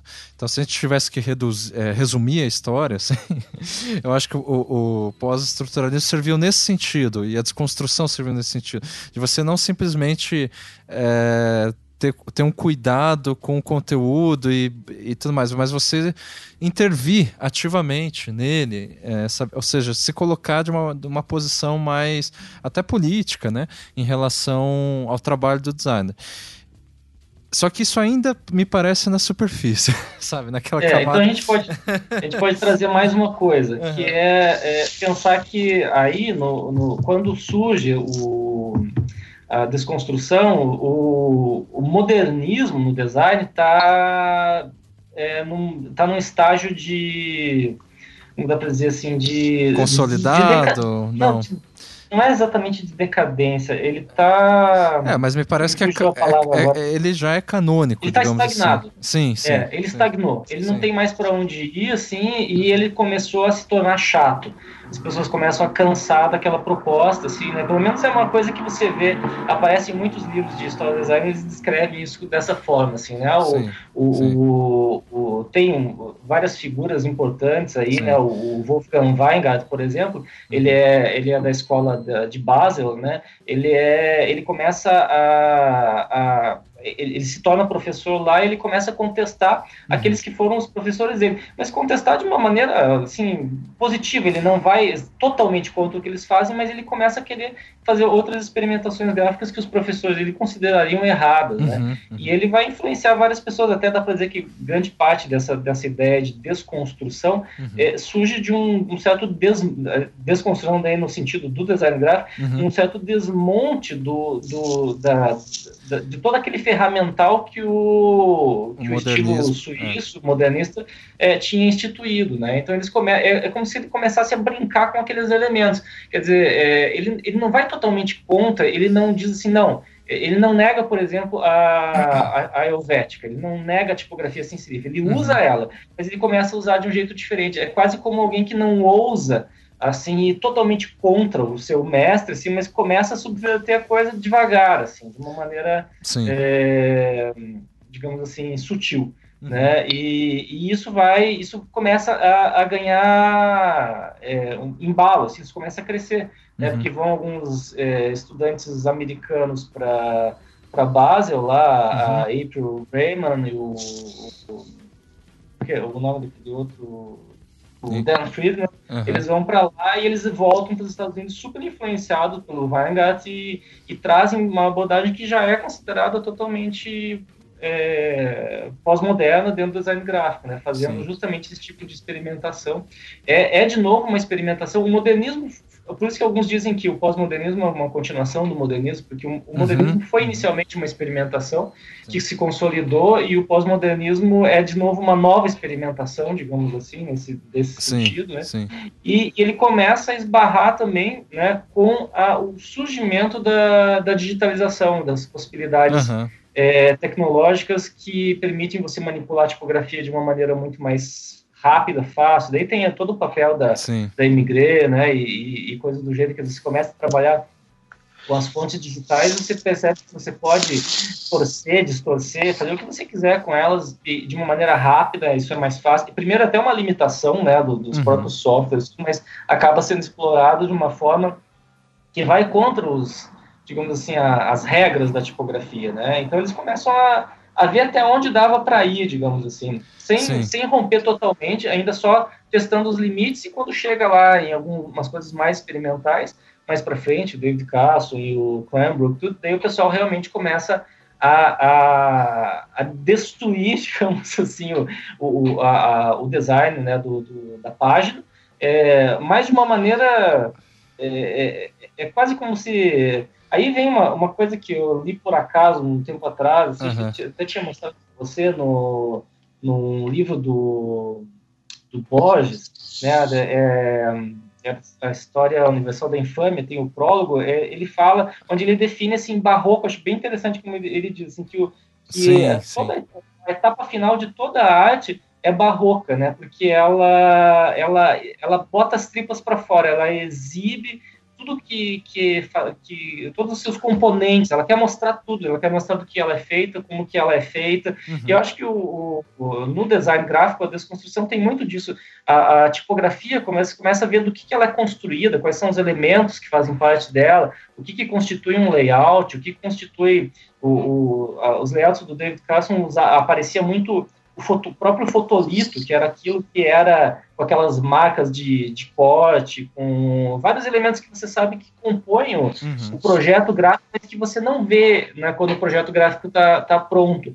Então, é, é, meio que uma coisa barroca, e talvez era um, fosse um sinal mesmo que aquela é, simplesmente fosse a, a, o modernismo definhando, assim, né, o modernismo é, expondo tudo que ele era feito, assim, de uma maneira bem explícita e Sim. se encaminhando para um beco sem saída também, porque ia chegar uma hora que ele ia ter mostrado tudo, botado tudo para fora e não tinha mais o que é, o que fazer realmente. Uhum. E foi mais ou menos assim que eu entendo o caminho do David Carlson. Assim, ele, ele chegou num, é, fez um, acabou criando um estilo né, com a experimentação que ele fazia, mas chegou um momento que não tinha mais o que experimentar. Isso era uma coisa que eu lembro, pelo menos dentro dessa lógica, né? Eu lembro dessa época, assim, é, que é, para mim era uma quando eu podia ir na banca e, e, eventualmente podia comprar, mas a maioria das vezes eu podia ir ver na banca uma uma Ray Gun, era assim, nossa, assim, eu achava fantástico, assim, era uma coisa uhum. completamente diferente de tudo mais que tinha na banca, né? Sim. Mas com o tempo, assim, e depois chegou um momento que a revista mesmo até acabou, é, parece que foi chegando, vocês começaram a se perguntar, mas o que, que vai ser a próxima edição, assim, tipo, como que o cara vai conseguir Sim. de novo chocar? Né, de novo trazer uma coisa nova, assim, parece que chegou um, um momento que aquilo, a fórmula se esgotou, né, e aí não, não tinha mais para onde ir e aquilo tudo meio que acabou. Mas tem uma outra coisa que surge nesse momento que é a, a internet, né, basicamente, digitalização, uhum.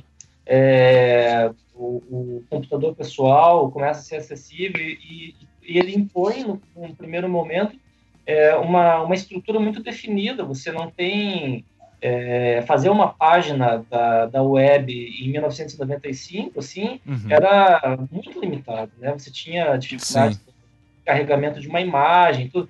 Então, aquilo que o cara fazia na revista era impossível fazer na internet, sim. mas as pessoas que cada vez mais estavam usando aquela plataforma. Então, elas, de alguma forma, precisavam fazer alguma coisa lá e gradativamente essa simplificação começa a acontecer e, e aquela, aquele rococó começa a ser abandonado, né? Uhum. Agora, isso também pode ser simplesmente uma, também entendido talvez como uma reação conservadora, porque existiram muitas reações contra o, o pós-modernismo. Né? Uhum. Né? O Lyotard, ele, ele, mostra várias, assim, interessante, ele, ele mostra como cada área, cada pessoa, cada, tinha alguma coisa contra o uhum. pós-modernismo e, e, geralmente é algum tipo de ou conservadorismo ou, ou, uma vontade de permanecer no modernismo ou uma vontade de voltar mais para trás ainda, assim, né? Mas, mas, todo mundo tinha alguma coisa contra. Sim, é, sim. Então, é sim. Uma, uma, leitura que faço aí desse período.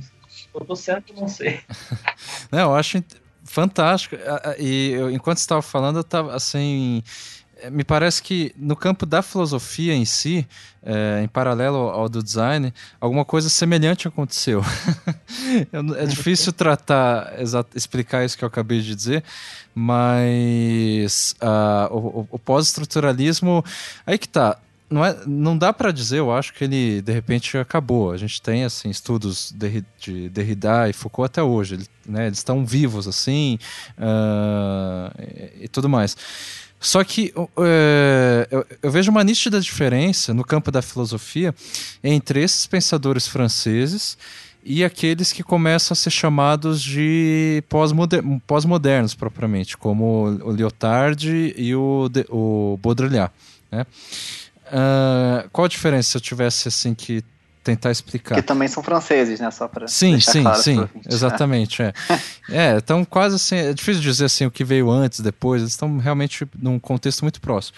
Mas como uh, eu acho que o, o Paulo, que enfim, já não sei mais quem disse, é, existe uma, um espírito meio relativista aí, né? Se você coloca lá, né, o, a crítica do Derrida contra o logocentrismo, uh, enfim, essa descentralização, ou melhor, essa é, fala que não existe centro, não existe essência, não existe nem estrutura, é, uma, é um relativismo. Mas é, o, pós, o, o, o, Foucault e o, e o Derrida, é, eu tenho a sensação de que eles é, estão é, dizendo algo mais ou menos assim. Sim, a gente é relativista, no entanto, a gente ainda acha importante se posicionar. Sabendo que essas posições são construídas, blá blá blá blá blá, e que, enfim, é, a regra do jogo é, é, é, é essa, as pessoas, enfim, acreditam na estrutura e tudo mais, e a gente precisa se posicionar de algum modo. O próprio Barthes né, é, faz isso. No pós-modernismo, me parece que o relativismo ele chega a, a, a, sua máxima essência, digamos assim, sua máxima potência, melhor dizendo. É, ou seja. É. é. e daí é, que eu. Que é o Baudrillard falando da, da guerra do. da, da... Das imagens da guerra do. Não é do Vietnã. Não era a guerra né? do Vietnã. É, é sim, da Argélia. Não, não é, não é. É, é que eu não lembro. É que, é que ele fala que, que aquilo. É, que, que a, imagem da, uh -huh, uh -huh. da guerra é simplesmente uma. uma uma concepção virtual. Eu não lembro agora Sim, fala, ele... ele relativiza absolutamente o. Assim como o 11 de setembro, né? Isso assim, uhum. é, é, é, com clareza ele faz isso. E daí, assim, o paralelo que eu faço com o que você estava dizendo, é, eu inclusive acho, só que, de novo, você tem mais propriedade de dizer, porque você viveu essa a época do David Carson, por exemplo. Mas o David Carson ele me parece mais próximo do, disso que eu estou chamando de pós-moderno, de um relativismo mais é, explícito, assim, mais é, escancarado, do que de um pós-estruturalismo por exemplo, da Cranbrook, entendeu? É, que eles tinham um ponto de vista assim crítico que, enfim, pode ser questionado, discutido e por aí vai. Só que eles ainda mantinham essa preocupação.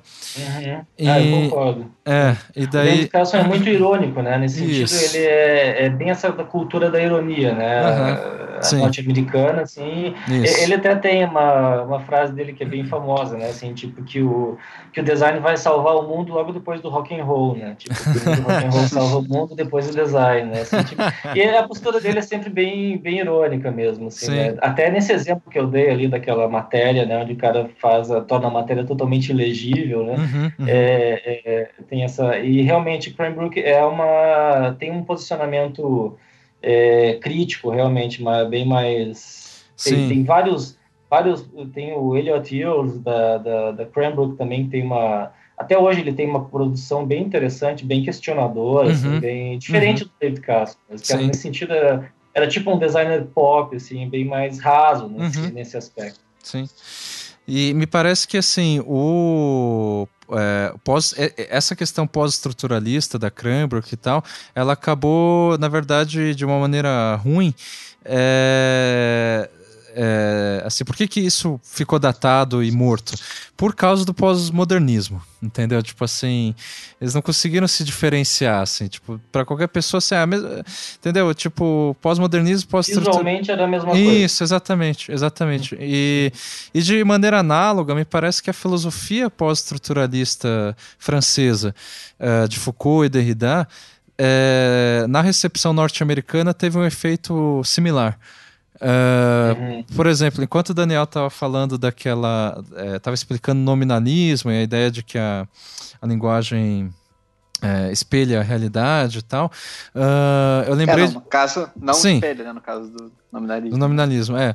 Mas enfim, eu lembrei, não sei se vocês conhecem, de um autor chamado Richard Hort. É, hum, é, enfim, neopragmatista. É, neopragmatista. Que ele vai, é um dos caras que detonam o pós-estruturalismo e o pós-moderno, assim, tipo, a, a, uhum. as filosofias, né?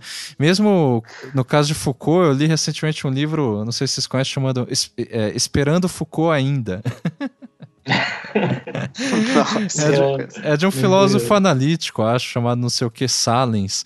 É muito, é muito bom, assim, porque ele critica o, o Foucault, assim, mostra, assim, com conhecimento de causa, digamos, sabe? Tipo, ele mostra, assim, as lacunas ali, enfim, as, as incoerências, inconsistência do pós-estruturalismo, uh, que ele diz assim que é só um, uma, um, é, é, um relativismo que no final assim se auto-sabota. Ba basicamente isso. Assim, eu estou reduzindo também sendo muito grosseiro aqui.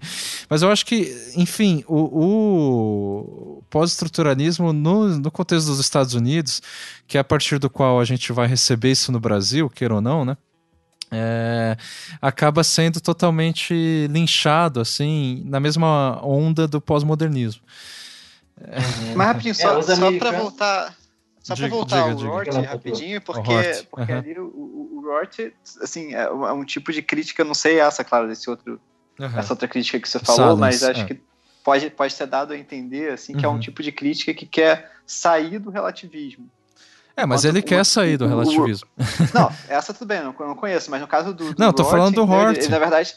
Não, mas ele, está estabelecendo uma, uma, postura pragmática, né? Então, assim, ele não quer voltar à ideia do espelho da natureza, né? Esse livro não, ele, dele, sim, né? É, ele não quer voltar. Philosophy. Sim. É, que, que, é Philosophy and the Mirror of Nature. Isso, ele, esse livro. está criticando é. a ideia do, do, espelho da natureza, né? Justamente criticando essa ideia de que a linguagem espelha o mundo que está uhum. dado. Mas, Mas tem um livro dele, não sei se conhece, chamado Object, é, Objectivity, rela, é, enfim, traduzindo, Objetividade, Relativismo e Verdade. É, não conheço esse, não, nunca li esse. É, eu não sei se é antes ou depois desse do Espelho da Natureza. É de 91, esse objeti é, Objetividade, Relativismo e, e, Verdade. Em que ele critica essas três coisas, assim. a objetividade, o relativismo e a verdade. Uh, e, e, daí ele se posiciona assim, ó, todo mundo diz que eu sou relativista. Eu entendo por que, que todo mundo diz que eu sou relativista, mas eu não sou relativista, sabe? ele tá querendo, tipo, falar, não, eu não sou. Basicamente, assim, porque tentando mostrar como o relativismo é pejorativo. Eu, eu, sei, Daniel, que você quer dizer que não é pejorativo. E eu concordo com você, que relativismo não é uma questão pejorativa. Sim, sim. Só que. Não, eu... não, a questão do Roth eu também não tenho, assim.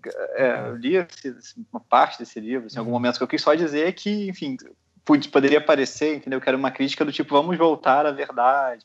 Enquanto ah, pode sim, não, ser não, parcialmente, não. mas sim, é de outro sim, jeito. Sim. Mas a questão do relativismo é essa, que eu acho que a ideia de relativismo ela ficou muito associada ao pós-modernismo e por isso que ela se tornou assim tão, é, enfim, deslegitimada. Assim. Você não pode mais ser relativista depois dos pós-modernos, entendeu? Porque os pós-modernos, como o Paulo disse, viraram barroco enfim, sim. É, mas Panorama foi ótimo, né? É. Os americanos estão. É, tem, tem, tem, dito muito isso hoje, agora, nesse contexto do pós-verdade, assim, que a culpa de tudo isso é do, do, dos, pós-modernos, pós pós-modernos, né, que do, do relativismo, que é por causa do relativismo que a gente chegou a uma um momento em que, na verdade, assim, a, a, a verdade por trás das claro. coisas não importa, e você pode construir ela como você quiser e tal. Assim. O que eu acho que não é verdade. Uhum. Mas assim, é, é, como, como eles colocam. Né? Sim, a culpa é do Nietzsche. É. desde, desde, o início, ele que, que ele é o grande culpado da pós-verdade. Diga, Daniel. É, volta. Não, não, é, continuando só, porque volta essa o problema sempre são essas dicotomias reducionistas, né? De novo, ou, ou você, você pega um relativismo e aí coloca isso de um jeito totalmente tosco Sim. e fala que o oposto é porque perdeu a verdade, tem que voltar à grande verdade. Esse aqui, essas dicotomias absurdas, assim, né? que, que, infelizmente é muito comum atualmente. Então, é por isso que eu estava só Sim. destacando, embora nem fosse né, o, o autor reconhecesse com mais calma, com mais uhum. precisão, o, o Rort, né? Pra, assim, pra gente sair dessa, dessa dicotomia. Então, eu, eu, eu acho o Rort muito é bom. É importantíssimo criticar, né? Sim, é, sim. Porque senão é isso, o relativismo, por exemplo, aqui, eu imagino que todos sejamos relativistas, não sei Paulo Luque, mas só pela, pelo modo, pelas referências também, né? Um relativista, assim. É, é, não pós-moderno, mas é isso, necessariamente. Né?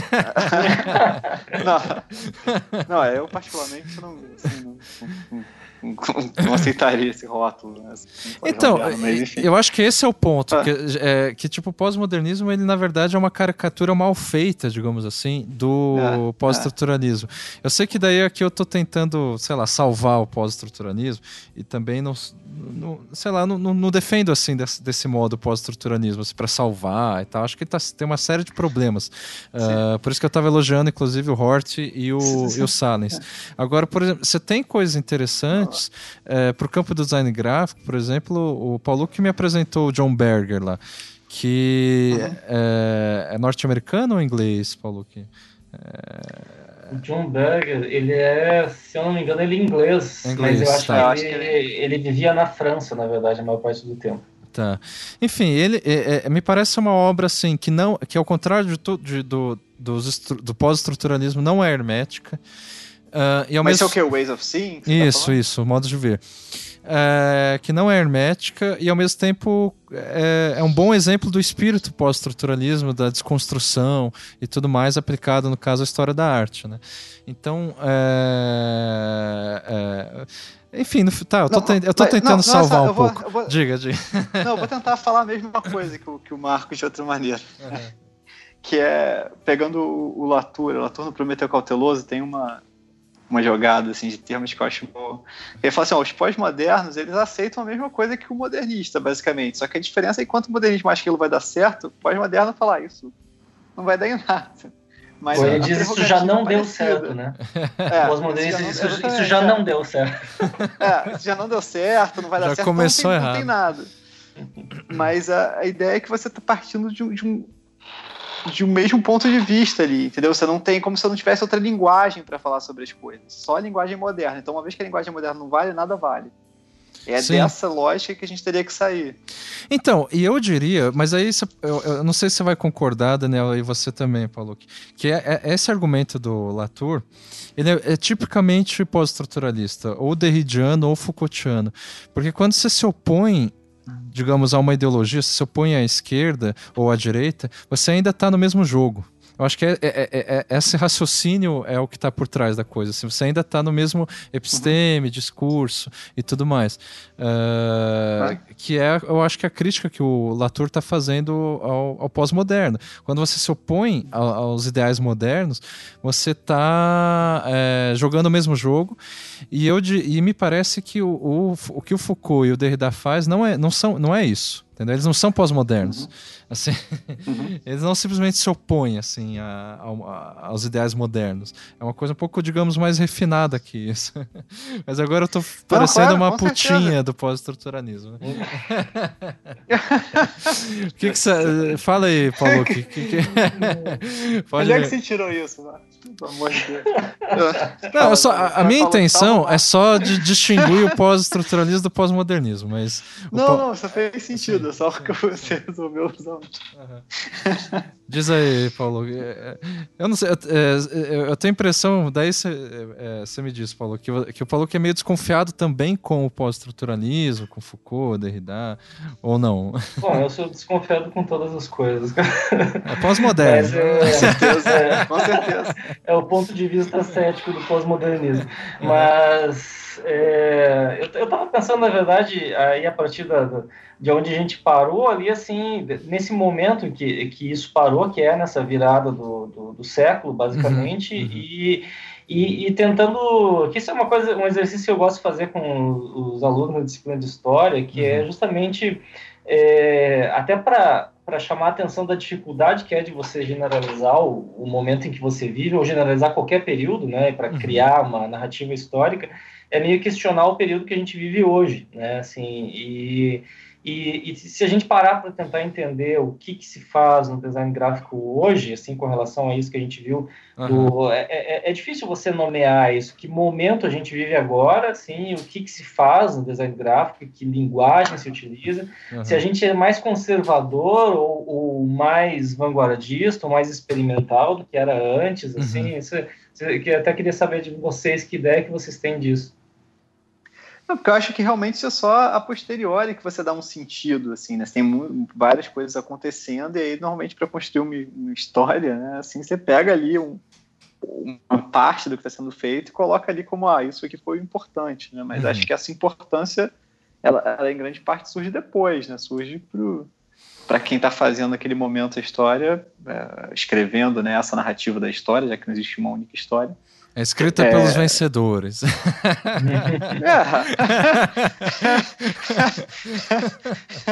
Não, tô de sacanagem. Vai lá. Não, mas, mas eu digo, aí olhando, olhando de certo ponto de vista, que você vai falar, ah, não, então teve esse movimento aqui que, que influenciou, que foi importante e tal, e aí você meio que esquece o, outros que vão ficar ali sem, sem rumo, né? Ou que foram produções ali pontuais, ou que você não consegue encaixar em nenhum lugar. Então acho que tem muita coisa diferente, assim, né, acontecendo e, e, em sentidos diferentes também. Uhum. É, tem uma, claro, tem uma ironia com o modernismo, né, também, de, de pegar. Eu tô lembrando da uma ex-aluna minha, até a, a, Paula Cruz, que fez uns cartazes que foi, ela chamou de modernismo funkeiro, que ficou super famoso depois. Uhum. E aí ela eram letras de funk com, com, com umas coisas assim, com, com uma estética moderna, né? Então uma coisa bem assim uhum. estilo internacional, sei lá. Uhum. E, e aí é letra de funk. Assim. Então, esse, esse tipo de ironia, né? Que, que tem um que pós-moderno, se a gente quiser chamar assim, com esse sentido lato né, de pós-moderno, uhum. mas é diferente mas isso, de, um, de um David Carson. Isso hoje pode conviver com uma coisa também completamente distinta, né? Assim, essa, é, então, essa possibilidade esse de, é o meu ponto. Uhum. É, de, de, que todas essas coisas convivam, assim, né? E tenham espaço para todas elas de uma forma ou de outra, assim, né? É, é, talvez seja uma das coisas que caracteriza também, né? Esse, esse momento. É, sim, né, uma, uma, das caracterizações do pós-moderno é, é, essa, né? Essa ideia de que você não tem mais um estilo uhum. é, único nessa ideia de que existia uma história. Claro que essa narrativa não é muito uma narrativa que eu gosto, assim, mas é muito comum, né? Então uma você teve uma história, e, né, né, é, exatamente. Nessa história você tem vários estilos que vão se sucedendo um ao é. outro.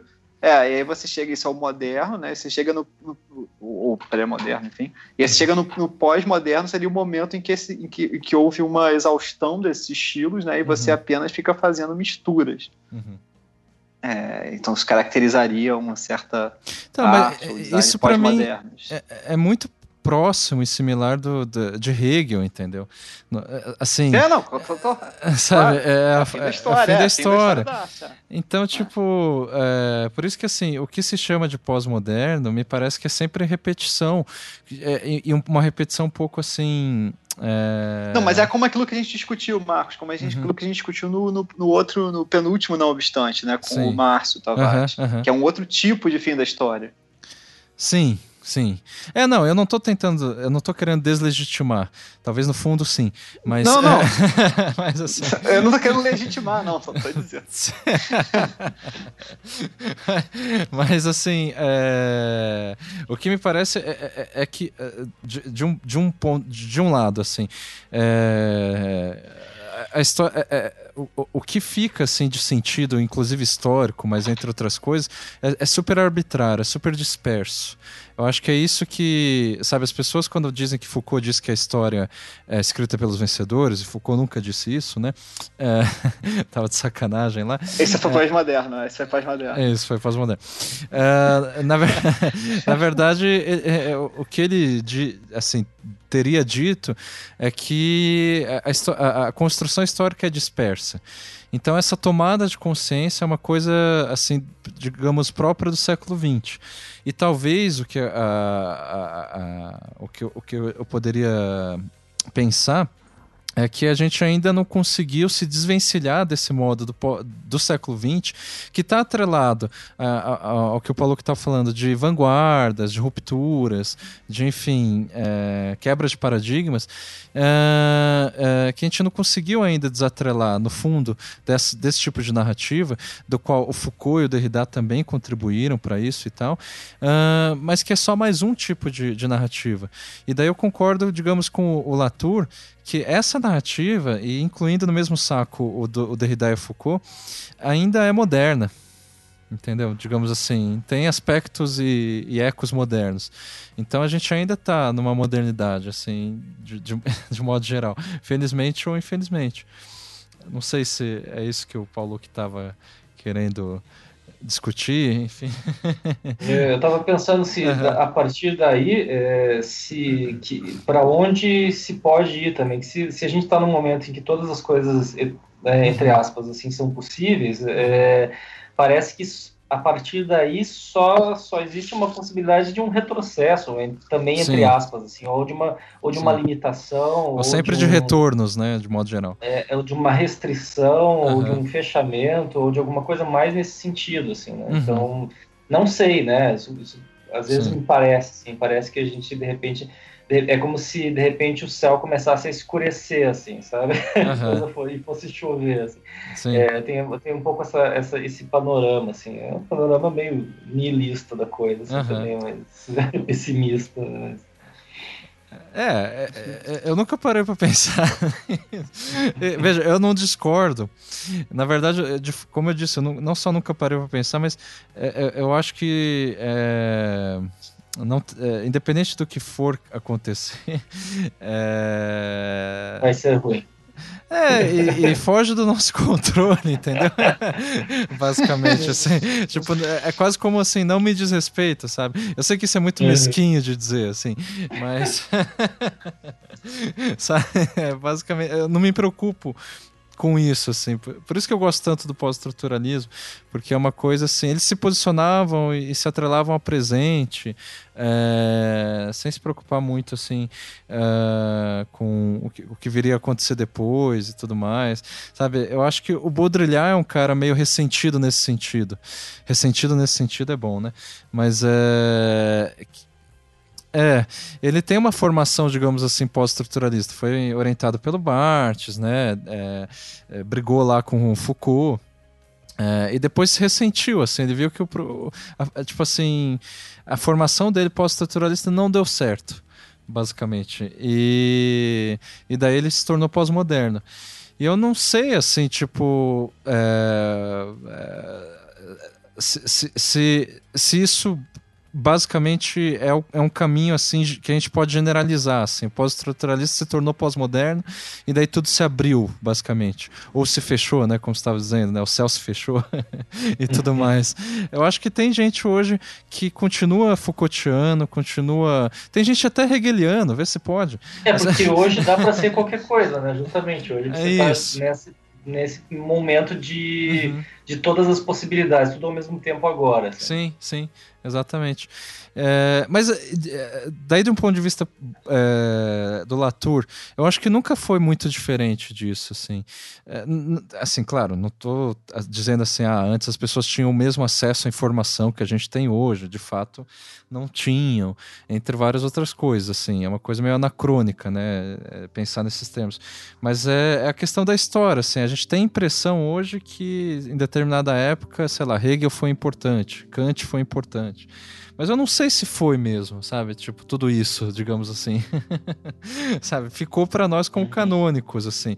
Então, é, essa impressão. Não, essa é a questão da história que tá falando ali. Né? Isso, né? isso. A história é, é, é escrita a posteriori. É, mas eu tô dizendo isso porque. Sempre é passado do presente. É, eu tô dizendo isso porque a impressão que a gente tem hoje que tudo se abriu, que, é, que tu, é, a gente pode ser hegeliano, ser cético e tal, como se antes fosse diferente é, é, é uma impressão, assim, não exatamente equivocada, assim, por conta da internet, etc., o acesso da informação, é, mas é, as pessoas nunca foram uma coisa só, sabe?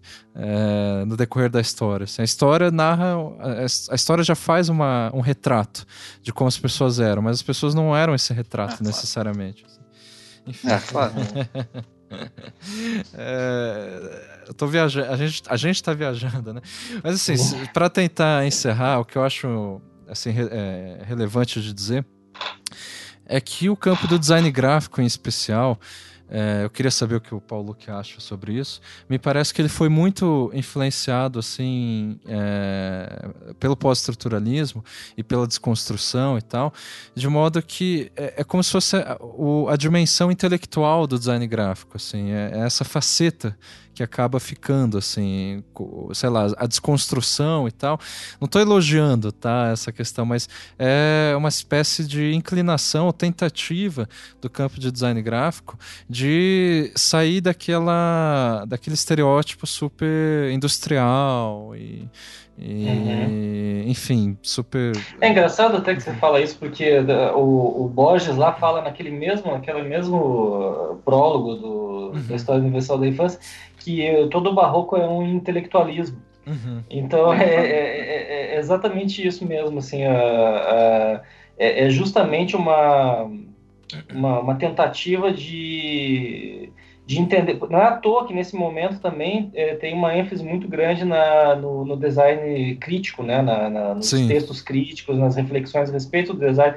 É isso até que é, o não sei se a gente tinha conversado isso antes do, do podcast ou, uhum ou durante, mas que eu tinha comentado daquele podcast do Scratching the Surface, que é o uhum. do Jared Fuller, que é um, é, é um ele é tipo o, acho que um mestrando, doutorando é, da Ellen Lupton, né? E ah, ele ele tem esse podcast onde ele entrevista todas as pessoas, ele fala que ele é nostálgico desse período dos anos 90, justamente porque nesse período...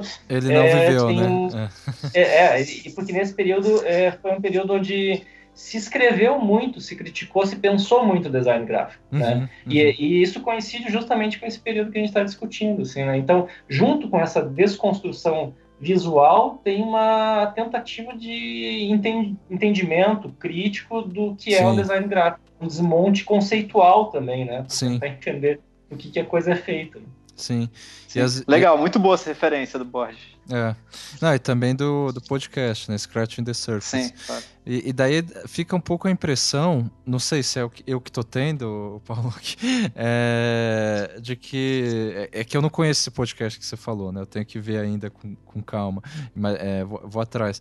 Mas que a ideia de nostalgismo dá a impressão que, tipo, foi um momento assim que se escreveu bastante, se produziu, se filosofou bastante sobre design e depois não, não mais. É, é, e que talvez, e acho uhum. que ele faz esse, esse podcast justamente para, de certa Resgatar. forma, tentar desmentir. Então ele pergunta uhum. para todo mundo que ele entrevista assim, tipo, você acha mesmo que o que você acha que hoje não estão mais escrevendo sobre design, não estão mais, né, não tem mais aquele diálogo, aquela as pessoas Sim. costumam dizer que existe, mas que as coisas estão, digamos assim, elas não são tão visíveis, elas são mais descentralizadas, elas não, não tem mais aquele veículo, digamos assim, impresso que as pessoas sabiam que aquela era a fonte, digamos assim. Você ia para aquele lugar para encontrar um determinado discurso, né? Acho que até o próprio fato de, de por exemplo, de ter os podcasts de vocês uhum. e o podcast e, e, lá fora também, em vários lugares, na Alemanha, nos Estados Unidos, Sim. é, visualmente, todo, de existir toda essa, todos esses espaços, revistas, tudo, é, significa que existe discussão, existe uma tentativa de pensar o design, sim, uhum. e, e, apesar de que não, não é mais aquele período heróico, né? não é mais aquela coisa, não tem aquele brilho do, do que estava acontecendo pela primeira vez, né? mas sim. não quer dizer que não esteja acontecendo. Sim, legal. Sim, sim, sim. Muito bom. é, se, o, se o ouvinte ficou confuso, é, enfim, eu adorei o papo, é, porque de fato assim é, uma, é, é um tema que me interessa bastante, assim. É, obrigado, viu, Paulo? Se você quiser, sei lá, falar Sim. mais alguma consideração final ou ainda uh, algum texto para indicar ou sei lá, qualquer coisa, mesmo esse podcast é. e tal, é, fique Bom, à vontade. Agradeço o convite aí pela participação e para participação foi bem, bem legal conversar com vocês. Sim. Obrigado, Paulo, que foi, foi ótimo. Acho Sim. que esse, esse panorama também, essa conexão, né, de pensar o design gráfico a partir uhum. dessas noções, como de construção, essas diferentes teorias do sentido. Sim. É uma conexão, assim, rara, né, de se fazer. É. E acho que deu para a gente conversar bem aqui e, e, e, travar e assim, chegar a esses, esses diferentes pontos de contato. Sim. Então, Só ficou um programa bem rico. Acrescentar uma coisa que eu lembrei. Eu, eu tenho esse péssimo hábito, né? A gente está terminando o programa eu ainda. Quero... Aí você inventa um novo tema, assim, agora vamos falar de coisa. Não, mas é, é só para deixar em aberto, porque eu tenho a impressão que uh, assim eu concordo com o que o Paulo que diz que uh, a discussão sobre design uh, a partir dos designers está cada vez mais dispersa enfim. E eu não sei se isso é bom ou ruim mas assim não é uma coisa tão centralizada e talvez heróica como era lá na Cranbrook né que da Ellen Lupton e tudo mais da, da Ellen Lupton não enfim desse podcast né que ele está tentando retomar e o pós-estruturalismo mas eu tenho a impressão que assim, fora do design, é, a partir dos anos 2000 para cá, é, alguns sociólogos e filósofos como o, o. Ai caramba, qual que é o nome dele? É, Lipovetsky, o próprio Bauman, enfim, os que ainda se enquadram no pós-modernismo, os filósofos aí pós-modernos, uh, o Hal Foster, no caso lá da, da, da história da arte, é, eles acabam é, falando do design como um grande mal da, do, da, do, do, do, tempo contemporâneo. Né? O, o Lipovetsky lança aquele. É, mas isso, isso, tem, é, isso tem há muito tempo, né? Assim, Sim. Estilo. Sim. É, Sim, a crítica à propaganda está acabando com o mundo, desde assim, estilo escola de Frankfurt. É, é. Ou, ou várias outras menos assim elaboradas. Não, eu só estou mencionando isso porque eu acho que os designers aparentemente não estão nem aí para isso. Eu acho que não deveriam mesmo, mas. É, porque no pós-estruturalismo e na Cranbrook, os, os, era um momento em que os designers estavam interessados pelo que os filósofos estavam falando. Tá certo? A... Não, mas você tem. É, mas aí acho que essa abordagem meio apocalíptica, se a gente quiser usar lá, né, o apocalípticos integrados do, do, Eco. do Humberto Eco, uhum. ela realmente não acaba que, que ela é improdutiva né, para o design. Agora, se você pegar justamente o Latour, que a gente estava falando há pouco, Sim. ele vai também pensar o design, mas de maneira produtiva, e isso interessa para o uhum. design. É, isso do, do seu, do nosso ponto de vista, né? É, eu não sei, eu, eu, eu, lendo aquele texto do Latour também, mas aí a gente vai começar outro podcast. É, não, mas, mas, pode dar opinião eu, só. Que só da... fazia isso, eu falei que... o fato é foi mal, foi mal. O fato do Latour apontar como, uhum. como caminho para o design a, a filosofia do Sloterdijk, por uhum, exemplo, uhum já acho um retrocesso em si, em si assim, como uhum. proposta, assim, e... Ah, pô, esse aí é... vai ser um novo podcast mesmo, é, é, aquele texto do autor, eu, eu acho que ele tem umas ideias interessantes, mas tem várias outras que eu discordo bastante, assim, então, uhum. é, essa, essa questão do, do que, você, que o Becari tá falando, que os designers, eu acho, eu acho que os, alguns designers, pelo menos, ou tem uma, uma, uma parte disso, que existe uma preocupação, até que já supera a, aquelas questões de sustentabilidade, por exemplo, que ficaram 10 anos atrás, digamos sim, assim, sim. ganharam uma, uma, uma importância é, e depois um esvaziamento. Hoje em dia, acho que isso um pouco já é superado e tem uma preocupação sociológica do design, assim, que eu acho interessante e que acho importante, mas eu, talvez ela não simplesmente não seja dominante, mas eu não acho que ela não seja que ela que ela não seja valorosa, assim. Acho que, que é interessante. Não, e eu não quis dizer isso também, Sim. só para pontuar. É, a minha questão é que geralmente essas abordagens que você está falando, é, Paulo, que não vão dialogar com filósofos, com a filosofia, hum. vão dialogar certo. com, sei lá sociologia, sociologia antropologia, é, é, com várias outras questões. Então a questão é que parece que é, os designers começaram a se desinteressar por filosofia.